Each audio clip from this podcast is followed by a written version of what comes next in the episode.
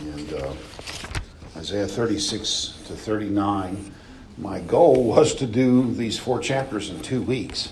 Uh, I don't know, looking back at some of the introductory stuff that we need to do, I may not be able to do that exactly, but it might be three. Um, some, I, frankly, folks, I deal in so many different areas. I forget what some pass, how good some passages are, and how, I, and and then find out how much better they they are than I thought they were at times. So we're in this uh, section uh, where we're going to look at. I say this section is a is a conclusion and an introduction. So chapters one to thirty five have been written against the threat from Assyria to Judah uh, we're going to see the end of that threat in 36 and 37. But 38 and 39 are going to introduce the threat from Babylon, and, uh, and uh, chapters 40 to 66 will be written with that in mind. So this is a, a conclusion and an introduction. Uh, I know it's backwards. The conclusion comes before the introduction, but it's a conclusion of what we've been talking about since the beginning of our study and introduction of a new aspect of the uh, life of Israel with God. So um, we move into it. There are th- there's a three part structure to the book. Uh, chapters 1 to 35 are written, as we've just said, are written with the Assyrian threat in the background, and 36 to 39 then deal with that. Uh, so just what we just said. Um, so I want to start with the conclusion first, uh, because that's ending up this long, long, lengthy section that we've gone through, and um, uh, it's it's easy to lose track of where you are, but it's always the sinfulness of Judah that must be judged, and it must be judged. that the, the, the, the tool God uses is, is Assyria since chapter 7 and 8, he has said he's going to use Assyria, but he's also going to judge Assyria. So now the judgment is going to come.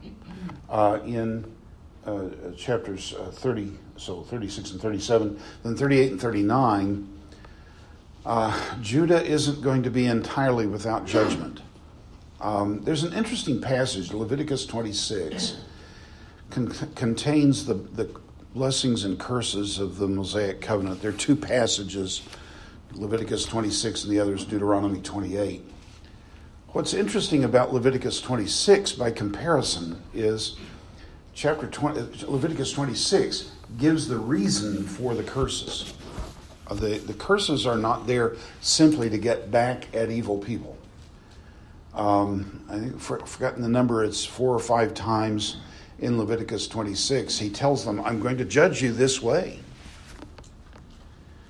And if you do not, um, but even if after this you do not turn back, I will punish you seven times more for your sins. And he does that four or five times in Leviticus 26. The goal of the covenant curses was not to, to make sinful people miserable, the goal was to call them to repentance. Uh, the unfortunate thing is what Paul says in Romans 8 3 there were some things that were impossible for the law. The law as law, the law as covenant, has no guarantee of God's enablement for people. It's the difference between the old covenant and the new covenant. The new covenant inherently entails the, the, the Spirit's enablement for our for our whole life. And what our pastor was talking about this morning is you have the ability to, to live a righteous life. You have all the resources. Peter says it. Uh, his divine promises have given us every spiritual blessing in the heavenlies in Christ Jesus. And, and blessing, brothers and sisters, is not being happy or well fed or well clothed and well housed. It's having all that you need for life and for service. We have everything we need. He's given us, that's Ephesians actually, it's also Peter. Uh, he's given us every spiritual blessing in the heavenlies in Christ Jesus. So if that's the case, we have the capacity. Israel didn't. Now, that doesn't mean that God didn't help them. Do you follow this? There's yes, no. Do you follow this? There's always a remnant in Israel. So God preserves a group of people who are his throughout the centuries, and he is enabling them all the all the way through, but the covenant doesn't promise that. God may do, God may do more than what the covenant promises, but He can't do less. Are you with me here? So, uh, chapters here here is these two chapters. Please, somebody, put it on your calendar. Alman has a chart.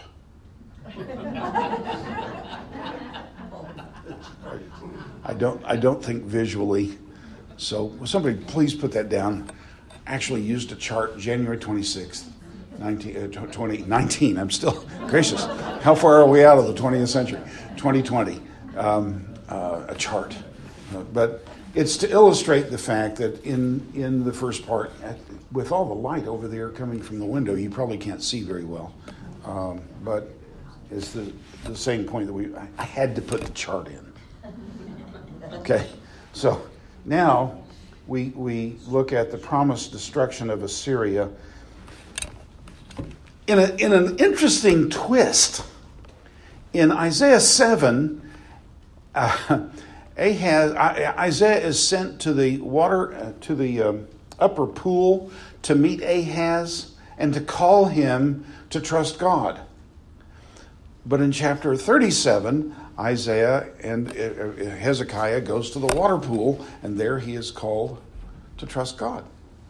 Ahaz fails. Hezekiah succeeds. Are you with me here?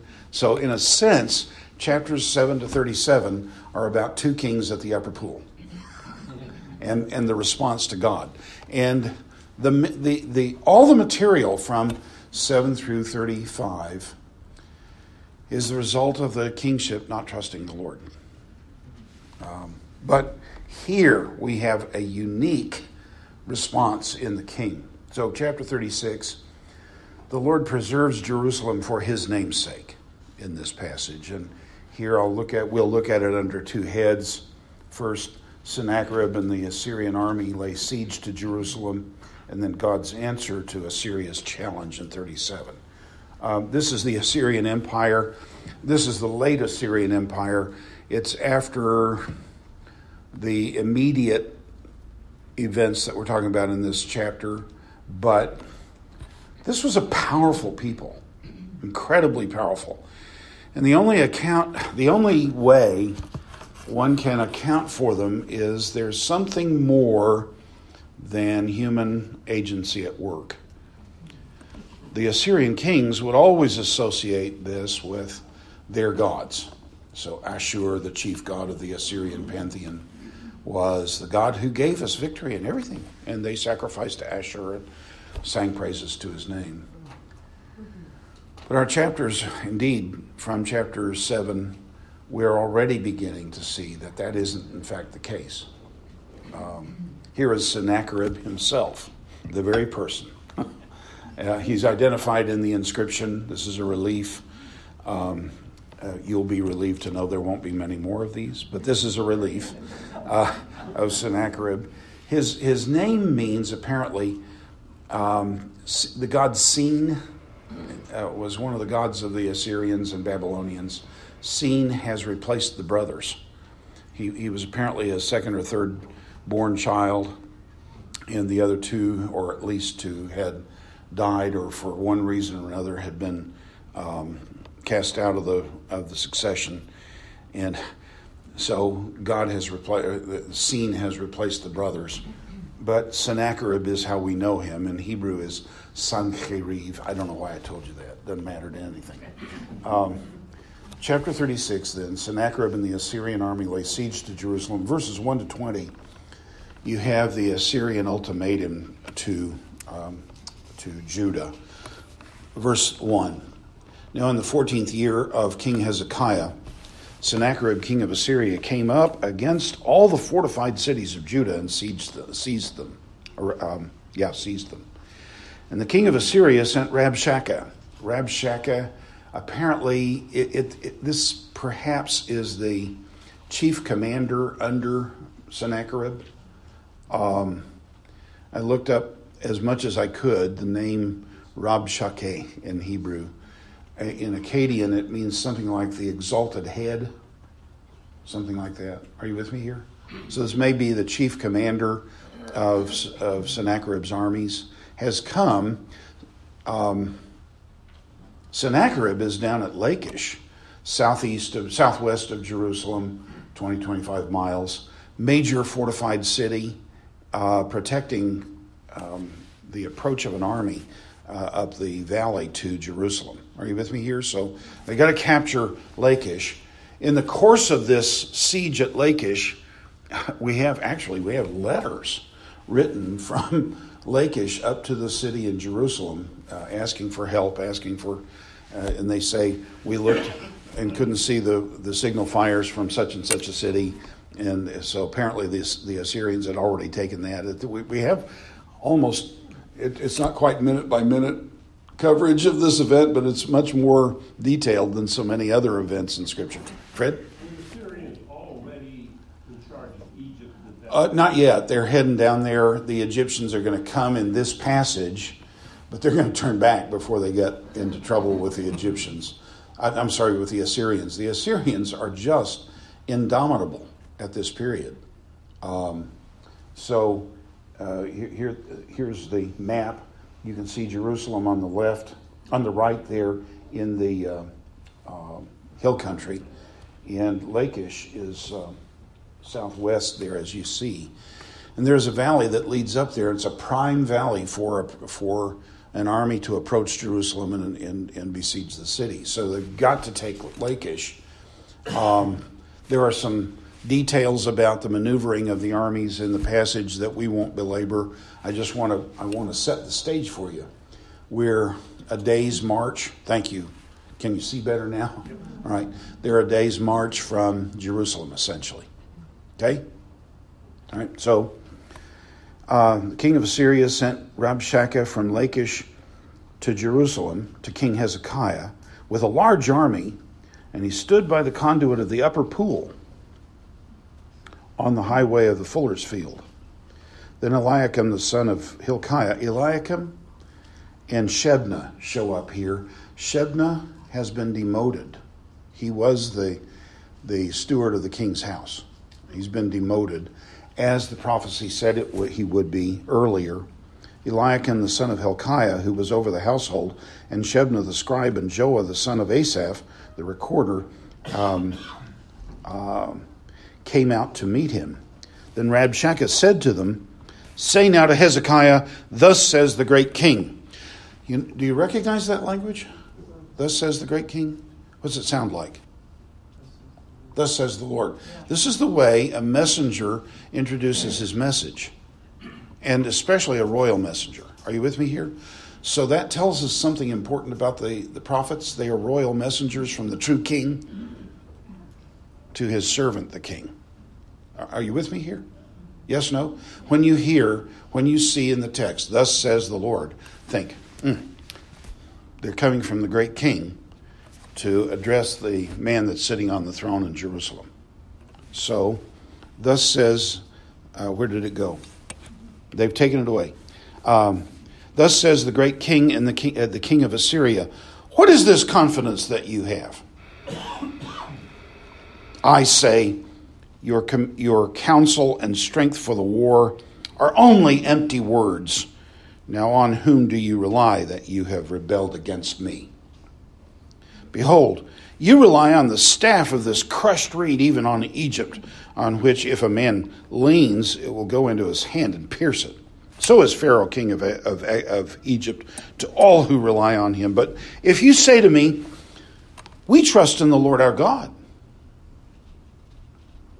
um, is it not he whose high places and whose altars Hezekiah has taken away and has said to Judah and to Jerusalem, you, you shall worship before this altar. Um, Sennacherib has no experience of a, of a single God. He only has many gods. and you can make them mad at you. yes? Um, in Israel, he, he's trying to figure out, in some ways, he's trying to figure out what in the world is this with one God? This, then what, what, were all these other altars for? They were obviously for the worship of, of the Lord your God. Yes? Even though you and I know that from kings, they were also for idols. Yes? But he doesn't understand this. They only name one God, so it must have been his altars.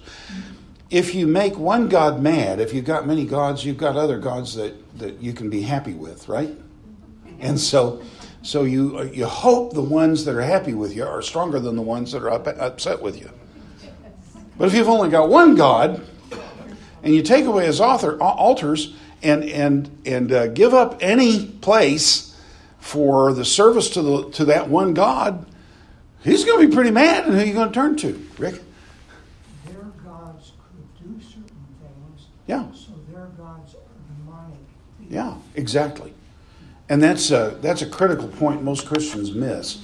First, First Corinthians 10, uh, he said, Paul is dealing with the problem of whether you can eat meat sacrificed to idols. And in the, in the, um, in the discussion, he says, uh, What am I saying? That an idol is anything, uh, or something sacrificed to an idol is anything? No. But what they sacrifice, they sacrifice to demons and not to God, and I don't want you to have fellowship with demons. Are you with me here? Uh, this is the, uh, see, as as monotheists, we've been so deeply convinced that there's one God and one God only that we think, well, there simply are no other gods, and and this the simply is the crucial point. there are no other gods. But there are beings who have enormous power who masquerade as God. And they're all over the place. Uh, Satan has two grand strategies uh, one that he prefers, one that he sometimes is forced to use. So the grand strategy he prefers is to make everybody think that he doesn't matter, he's not, he doesn't exist. Uh, so what were you taught when you were a child and you went out on Halloween about the boogeyman and they, they, they, they don't exist. Yeah, they do. We just didn't want to tell children that. And we didn't believe it anyway because we were kind of, even as Christians, moving toward a kind of materialistic Christianity. Uh, now we're beginning to see, folks, what is behind all of this evil that's coming out? When Satan cannot remain in the background, unseen, manipulating, working his will he comes into the foreground and and um, simply fills the attention of everyone everyone with himself. Uh, what was her name? Um, MacLaine, the actress. Shirley. Shirley said one time, I, I feel like I was, in a former life, I was a Canaanite goddess. Yeah, well, yeah, she was really messed up. But those demons are still, still around. Are you with me here? So she is so focused on that that she can't see anything else. So we read on. Um, you've Hezekiah has removed all the altars. The Lord your God is mad at you. Why?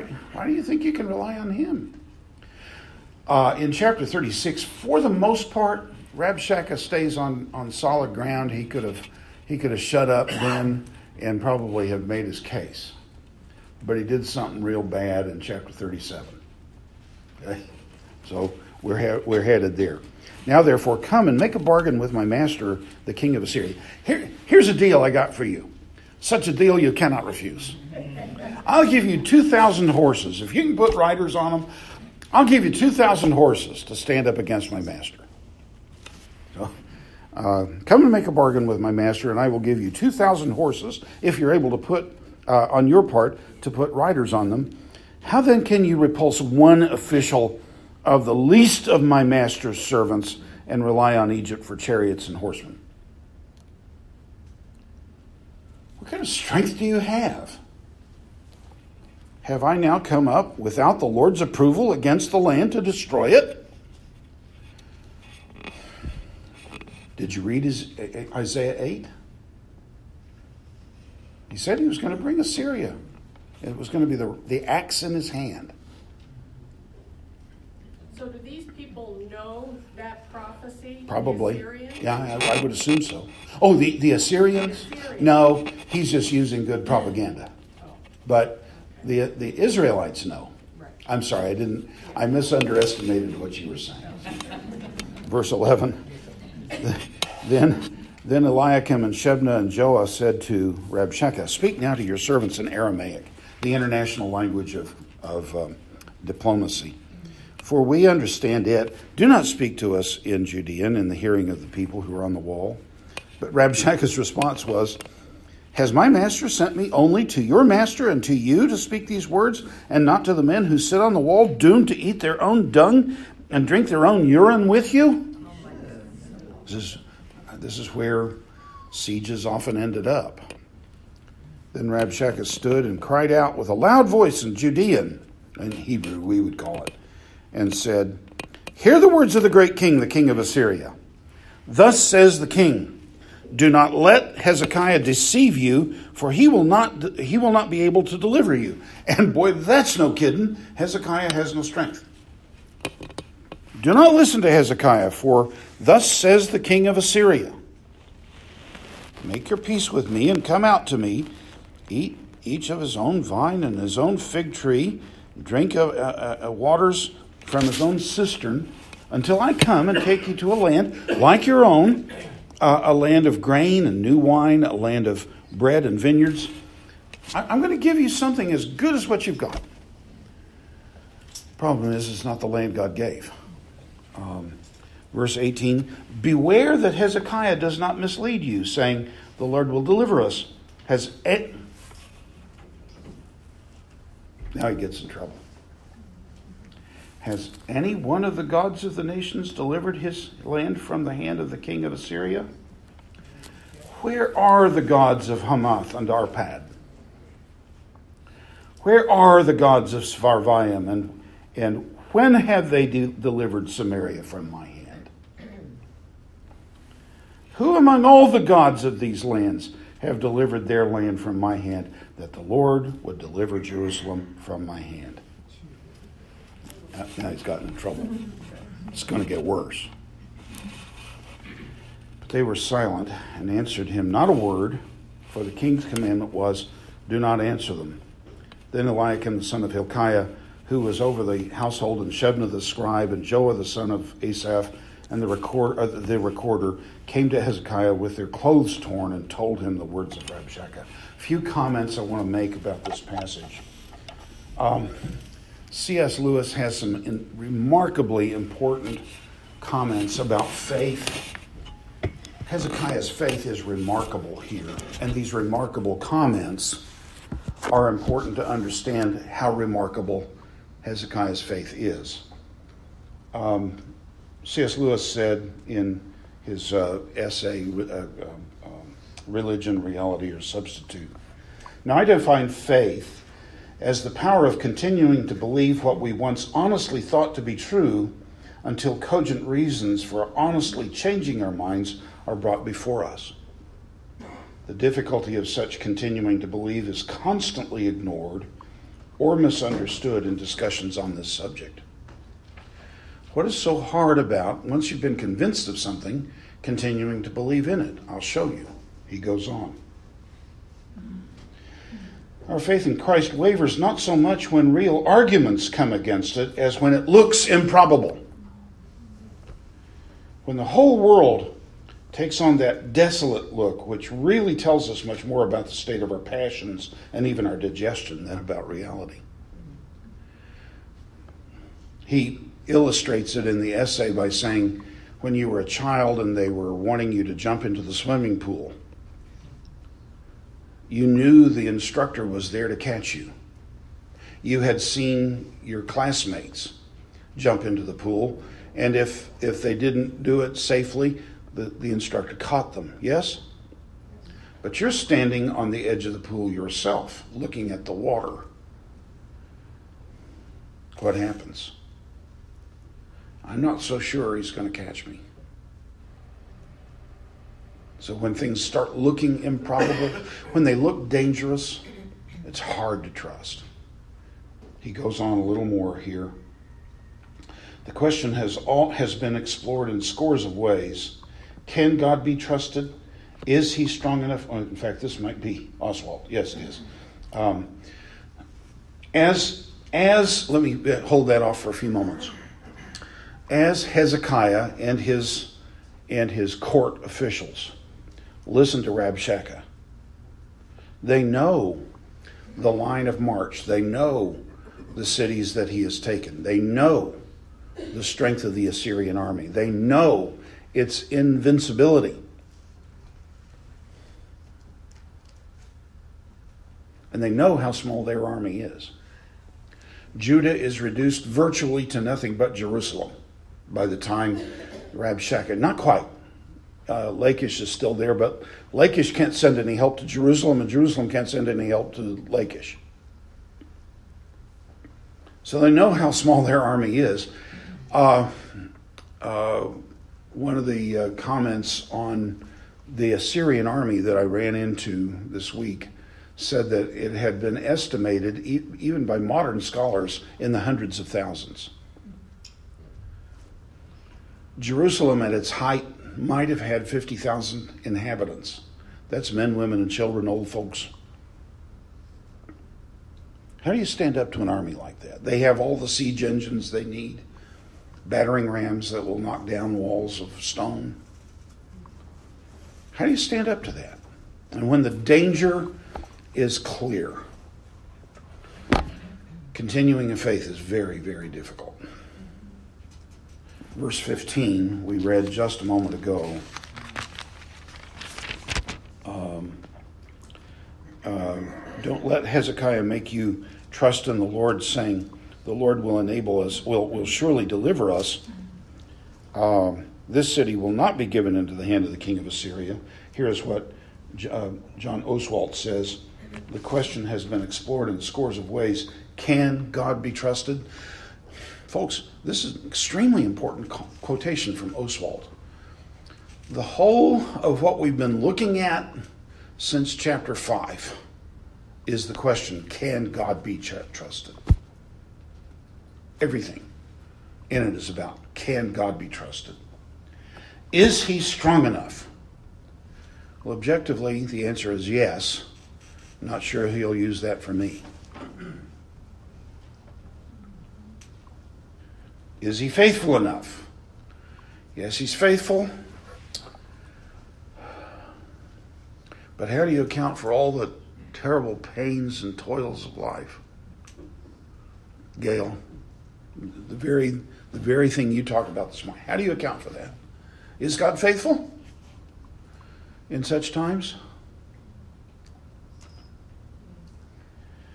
If not Him, then who or what should be trusted?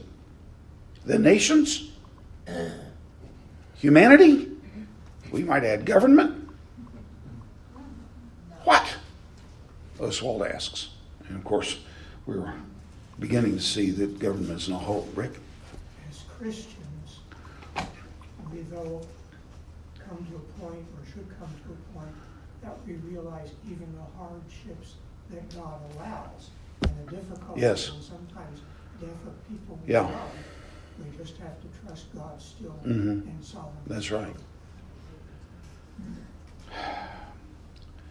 There is the ultimate taunt Who among the gods of these lands have delivered their land from my hand, that the Lord should deliver Jerusalem from my hand?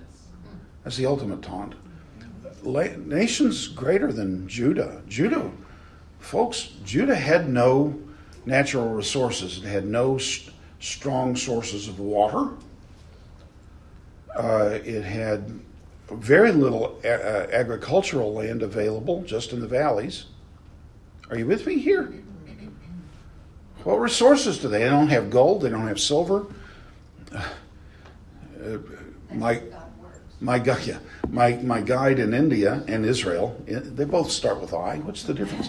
Uh, my guide in Israel said, "So this is the this is the chosen land. This is the land God gave Israel. Why didn't He give us something on the other side? There's oil over there."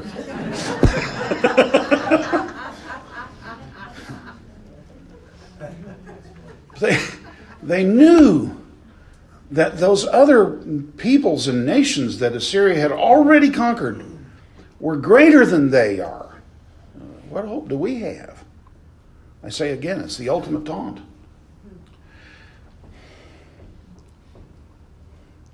Now, 36, 21 to 22, you get the people's response.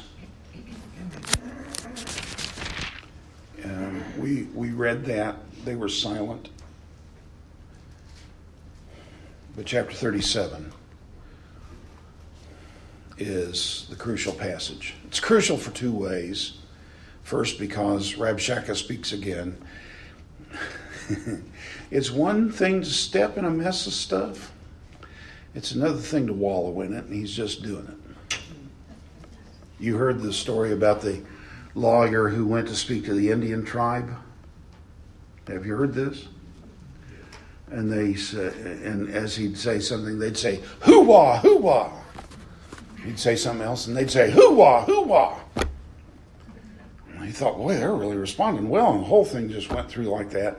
As he was walking back to the car, one of the men who had invited him to speak um, said, "Oh, watch that hoo-wah over there! Don't step in it." so, uh, Rabshakeh has stepped in the hoo-wah. Now he's going to wallow in it. So, uh, verses one to five, Hezekiah pleads for Isaiah's prayer. When King Hezekiah heard of it, he tore his clothes and covered himself with sackcloth and entered into the house of the Lord. For most of us, burlap bag will speak here, sackcloth. Then he sent Eliakim, who was over the household, and Shebna, the scribe, and the elders of the priests, covered with sackcloth, to Isaiah the prophet, the son of Amoz. Um, they said to him, Thus says King, royal ambassadors, yeah? Thus says King Hezekiah. Um, this day is a day of distress, rebuke, and rejection, for children have come to birth, and there is no strength to deliver. Um, mother and baby are going to die. Perhaps the Lord your God will hear the words of Rabshakeh, whom his master, the king of Assyria, has sent to reproach the living God. Oswalt points this out. It's a crucial idea. Do you notice that he doesn't plead the covenant? You made a covenant with us. He doesn't plead the grace of God for sinners. He doesn't foolishly claim that they've been faithful to the covenant. The only thing that matters in this situation is the only thing that matters ever. It's the reputation of God. Um, the king of Assyria has sent to reproach the living God and will rebuke the words which the Lord your God has said, has heard. Therefore, offer a prayer for the remnant that is left. So the servants of King uh, Hezekiah came to Isaiah. Um, th- this is Oswalt's comment on that, and it's it's so good. I, let me just read it to you. Hezekiah realizes that he is in no position to demand anything from God. This is so both by reason of God's sovereignty and because of Hezekiah's creaturehood, but also because Hezekiah has not led the nation to trust God as he should have prior to this time. How can you say this? Here's how you can say this. Remember, we talked about the embassies that went down to Egypt to look for help? He may not have sent them, but he didn't prohibit them. Well, I've tried everything else. um, none of this is to deny the biblical witness that Hezekiah was a good king. Probably it was his tender heart which led him to this kind of repentance. It's hard to see Ahaz doing anything like this, but it is to say that even good men can be short sighted. Um, it is of great significance that both here and in the next incident, Hezekiah's greatest concern is the honor of God. Thus, I'm sorry, this is surely a testimony to the essential greatness of Hezekiah's heart. He is not first concerned with his, his or his nation's survival.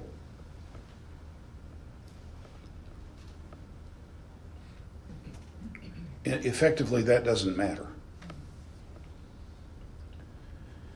He is chiefly concerned that their actions have provided the vehicle whereby God's name has been brought into contempt.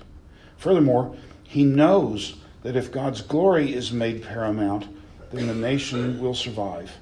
It was the putting of survival first which had brought them into this perilous state.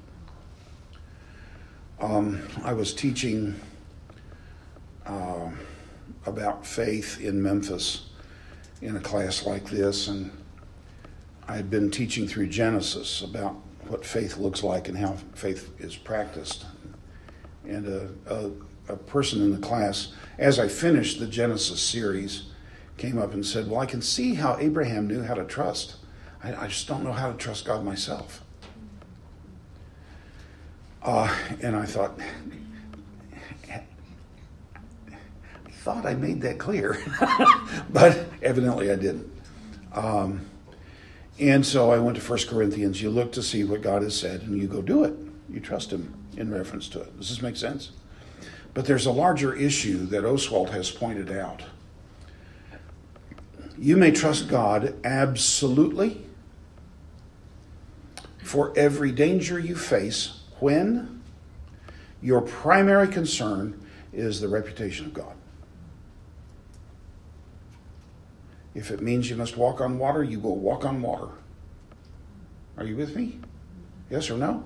Yes. If the reputation of God is tied up in what you're doing, and most of what we do, his reputation is not tied up in, except in a secondary way, because we're known as Christians, then people see us as representing our God, and so his name is represented in us.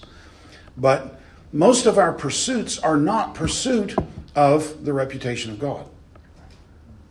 So when our pursuits are the reputation of God, then we may trust Him absolutely for anything and everything. It seems like that last statement, it was the putting of survival from yes. which had brought them uh-huh. to this perilous Isn't that a crucial? Yeah. yeah. Um, so um, I, I know these long quotations are not delightful uh, when we're in a group like this, but some of these are so good, it's just hard not to put them in. Um, now, verses, um, well, verse 4 continues. Uh, a phrase which expresses the Hebrew understanding of the difference between their God, I'm sorry, this is the living God, um, is a phrase which expresses the, diff- the Hebrew understanding of the difference between their God and the gods of their neighbors. Those gods were lifeless and helpless. But the Lord is alive now and evermore. The thought that a follower of one of those could get away with defining God, a defaming God, was almost more than a devout Hebrew could stomach. Note David's response to Goliath's taunts. Yes. In, in the uh, here it says perhaps your God. Yeah. Yes. Yeah. Well, I want you to remember when Isaiah went to Ahaz he said, um, uh, Ask the Lord your God a sign in the heavens above or in the earth beneath. Yes? Remember this? And Ahaz's response was, I will not tempt the Lord your God. Hezekiah, I'm sorry, Ahaz effectively renounces his role in the Davidic covenant. And Hezekiah is not sure where he stands at this point, but he knows that um, the relationship between Isaiah and, and the Lord is, is clear. Um, so, so, so, his faith perhaps is even more remarkable. It is. Yeah. Where, where do we stand? Is this the time that judgment must fall? Is it under my administration that judgment must fall?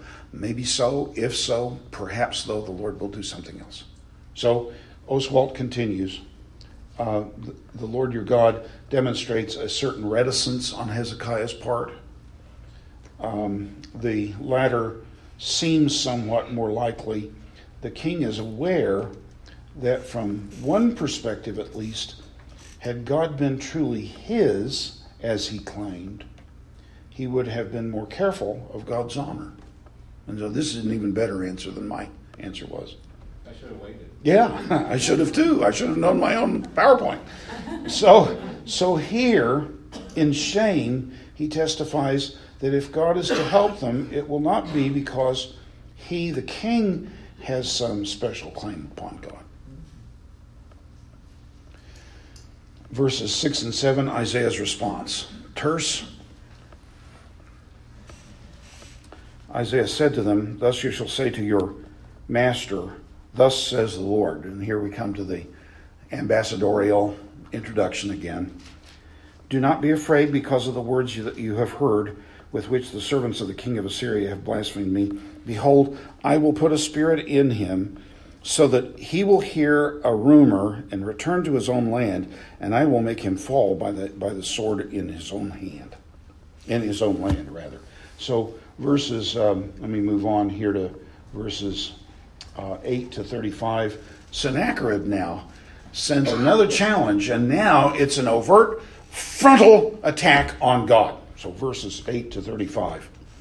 Um, then Rabshakeh returned and found the king of Assyria fighting against Libnah, uh, for he had heard that the king had, had left Lachish.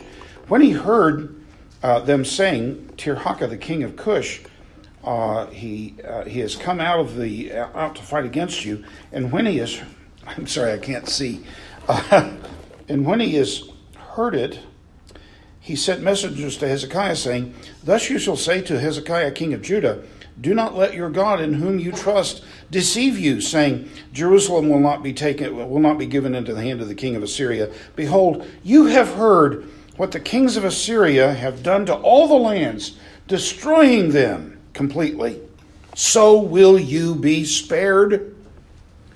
Did the gods of those nations whom my fathers have destroyed deliver them? Even Gozan and Haran and, and and the sons of Eden who are in Telassar. Oh boy, that, that floats my boat. But these are distant nations.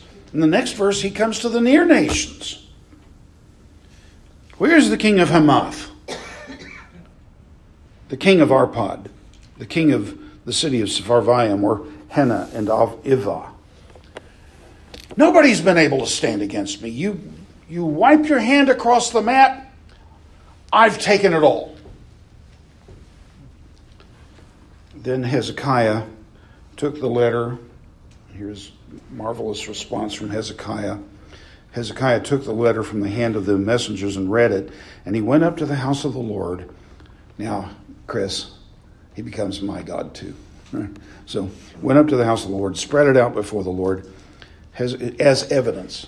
Uh, Hezekiah prayed to the Lord, saying, O Lord of hosts, God of Israel, who is enthroned above the cherubim, you are God, you alone of all the kingdoms of the earth. You have made heaven and earth. Incline your ear, O Lord, and hear Open your eyes, O Lord, and see, and listen to all the words of Sennacherib, who sent them to reproach the living God. Truly, O Lord, the kings of Assyria have devastated all, everything they said is true, have devastated all the countries uh, and their lands. And they have cast their gods into the fire, for they were not gods, but the work of men's hands, wood and stone. So they, they have destroyed them. Now, O Lord, our God, deliver us from his hand, that in all the kingdoms of the earth may know that you alone, Lord, are God. That's that's prayer that God answers. So, verse 14, our faith wavers here is again from C.S. Lewis. Our faith wavers not so much when real arguments come against it as when it looks improbable. But look at Hezekiah. I, that's where I am. That's where I am. Uh, at, earlier, it looked improbable, and he was wavering. He wasn't sure where to go. Maybe down to Egypt. Yes, but now he has been driven. The only the, the only hope they have is the one God who exists, who is the God of Israel, the God of Abraham, God of Isaac, God of Jacob, He is the one God who exists, who is the God not only of Israel, but of all the nations and all the earth and the creator of all the earth. So he turns to that one power and that one power alone. Why do we always Because because we're self sufficient. You're an American, you're supposed to be self sufficient. Amen? Uh, so, um, here, again, here, this is contra- contrasting Hezekiah's prayers with other kings of the ancient Near East who prayed. Uh, I can't see this either. Um, prayers of monarchs in somewhat uh, similar straits appear in extra biblical sources. Two of these are the prayer of the Egyptian Sethos before the Assyrian threat and the prayer of Ashurbanipal in the Elamite crisis. In both cases, the king perceives himself to be in, ex- in extremis, in, in the end of his resources, and cries out to his God, ultimately receiving assurances of help. Help. The chief difference between those prayers and this one is that the latter contains no protestations of the king's righteousness or claims that he deserves to be helped. Can it be that this king knows that these are not the issues? The issue is whether the Lord alone is sovereign over the nations. It is this which Hezekiah has learned, the theme of chapters 7 to 35, and it is this upon which all his hope rests. So moving on, here is the here are all the peoples that Assyria has just mentioned in the speech. God's response comes in 22 and following, um, down to verse 35. So 23. Um, uh, let's start at verse 21. Then Isaiah the son of Amoz sent word to Hezekiah, saying, Thus says the Lord God of Israel, because you have prayed to me about Sennacherib, king of, Israel, of Assyria, this is the word that the Lord has spoken against him. She has despised you and mocked you, the virgin daughter of Zion. She has shaken her head behind you, daughter Jerusalem. Whom have you reproached and blasphemed? And against whom have you raised your voice and haughtily lifted your eyes? Against the Holy One of Israel. That Holy One of Israel is a phrase I think that means the God who has given himself a unique and exclusive relationship to Israel. Uh, through your servants you have reproached the Lord, and you have said, With many chariots I came up to the heights of the mountains. chariots and mountains, that makes no sense whatsoever, but he did it. Uh, to the remotest parts, uh, parts of Lebanon, I cut down its tall cedars and its choice cypresses. That's true literally, but also this kind of language is used for conquering kingdoms. So all the nations of the earth are a forest, and you cut down trees, you conquer the nation. Um, um, I cut down its tall cedars and its choice cypresses, and I will go to the highest peak, its thickest forest. I dug wells and drank waters, and with the sole of my feet I dried up all the rivers of Egypt. Have you not heard? Long ago I did it. Now, now the Lord is not quoting the Assyrians. Now, this is his own word. Have you not heard? No, as a matter of fact, they might have been told, but they didn't listen. Long ago I did it. From ancient times I planned it. Now I have brought it to pass that you should turn, be, uh, turn fortified cities into ruinous heaps. Therefore their inhabitants were short of strength. They were dismayed and put to shame. They were as the vegetation of the field and as the green herb, as grass on the housetops is scorched before it, it, has grown up. But I know you're sitting down and, I, and you're going out and you're coming in and you're raging against me because you are raging against me and because of your arrogance that has come up to my ears. Therefore, I will put my hook in your nose and my bridle in your lips. I will turn you back by the way which you came. Then this shall be the sign for you, and he's speaking now to Hezekiah himself. This shall be the sign for you. You will eat this year what grows of itself. It's like Jubilee year, you, or, or, or sabbat, sabbatical year. You will eat this year what grows of itself. In the second year, what springs from the same. And in the third year, you, you sow, reap, plant vineyards, eat their fruit. The surviving remnant of the house of Judah will again take root downward and bear fruit upward. Uh, from out of Jerusalem will go forth a remnant, and out of Zion survivors. The zeal of the, zeal is a nice English word. In Hebrew, it's a much more pointed word jealousy. Um, jealousy in Scripture can have two senses positive and negative. The positive being, my wife has the right to expect unique relationship with me that I should not bring any others into that same relationship. Is that true? That's a that's a right kind of jealousy. It is a healthy and wholesome kind of jealousy. Does that make sense to you? So the Lord is jealous over Israel too. He's not going to allow Israel to go serve other gods, but neither is he going to allow others to usurp his place. So the zeal of the Lord of hosts will perform this. Therefore, thus says the Lord concerning the king of Assyria He will not come to this city or shoot an arrow there.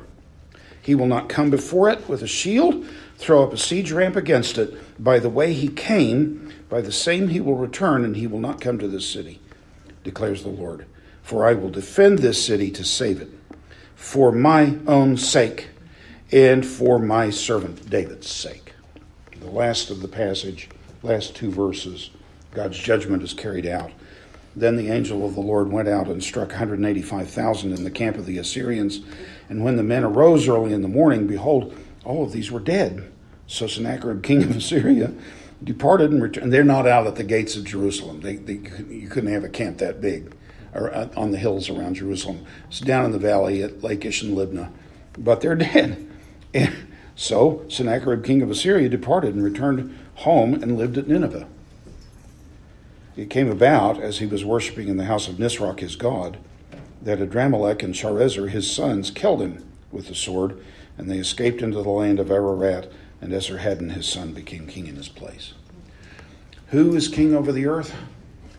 Well, in the 8th century BC, it's the Lord. Who is king over the earth in the 21st century AD? Let, let's close with prayer.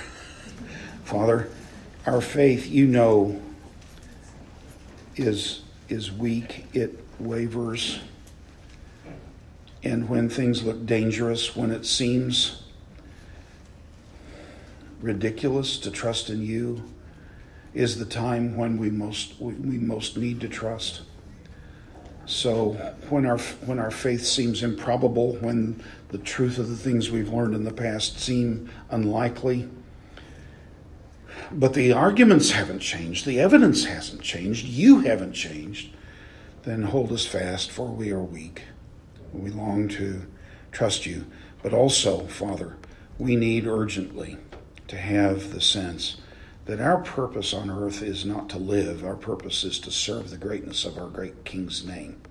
So let us give ourselves to that great goal, and then whatever comes, we can trust you wherever, wherever we are. For Jesus' sake we pray. Amen. Amen.